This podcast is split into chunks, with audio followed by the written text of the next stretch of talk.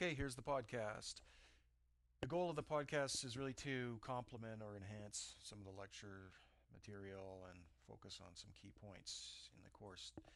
In this first podcast, I'm going to talk about the organizing framework for the course, which is based in Shirky's book, Here Comes Everybody, and two key ideas that he uh, expands on in the book. First is the transaction costs theory, and the second is this notion of promise, tool, and a bargain.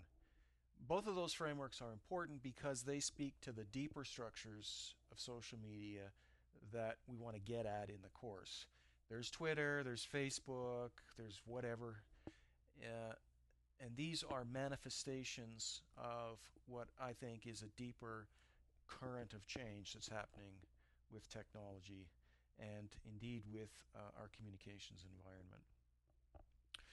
Okay, now looking back at the book and, and expanding on the thesis that Shirky wants to talk about in the book, which is this idea that the way we carry out group effort has an influence on society. So if we change the tools that allow us to organize groups, we're going to have an impact in society as well.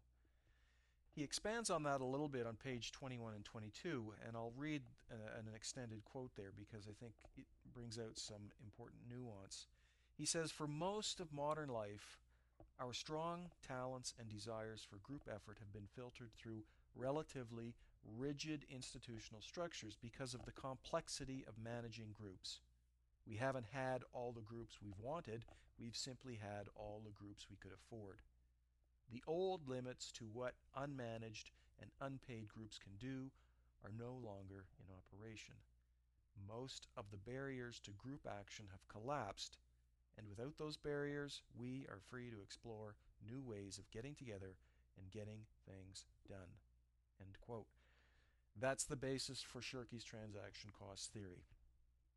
He draws from economics, as does Tapscott, and particular looking at Ronald Coase's work on the um, um, limits of institutions and this notion that for some kinds of effort, it is more profitable to set up an institutional structure to manage the overhead associated with that group effort. And Tapscott expands on that notion of transaction costs and gives examples like search costs, you know, finding employees, finding people within the organization that have the skills, uh, finding people outside the organization and bringing them into the process, contracting costs, so the legal and other costs associated with binding people into an arrangement where they're working together, and then the coordination costs, which is the movement of paper and telephones and all of that stuff that needs to take place to make group effort happen. What we're seeing with the rise of social tools and what both Tapscott and Shirky are observing and pointing out to us is that these costs have plummeted.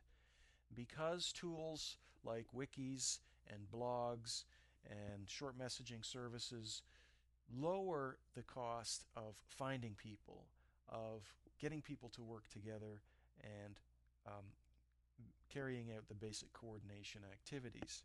Right? They make it easier. This is the argument they're making.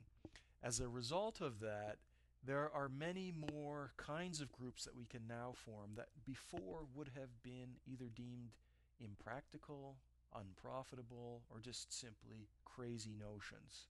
Take, for example, Wikipedia. With the cost of group effort plummeting through the new social tools, we see a rise in the formation of self managed and self organized groups. Shirky's book expands on that thesis, that argument, and illustrates it in a number of different contexts. contexts. And he talks about three types of group effort uh, at a categorical level the sharing of things, the uh, cooperation and collaboration leading to collective action. And we'll expand on that later in the course. The other important organizing framework for the course is the promise tool and bargain bundle that Shirky presents in chapter 11, although he actually introduces it in chapter 1. The social tool may bring down the transaction costs, but Shirky emphasizes that we need to get the ingredients right, and those ingredients are the promise, which is the uh, was the attractor, the compelling reason to contribute to a group a, a group project or an effort. That's the promise. The second is the means to contribute easily with relatively low barriers to contributing. This is the tool. And thirdly, we need to establish an arrangement that engenders trust and a sense of responsibility among the community of, con- of contributors, often in an unpaid context, as we see with something like Wikipedia. And that's the bargain. Shirky says it's easy to identify these three elements, but getting them in the right mix and putting them together in a way that leads to a successful social media effort is much harder to do. And we know that there are plenty of failures out there, and successes are not necessary, necessarily easy to come by. But between the transaction cost theory and the promise tool and bargain, we have two points on which we can begin our discussions and our thoughts on the deeper structures of social media and to which we can bring the discussions back.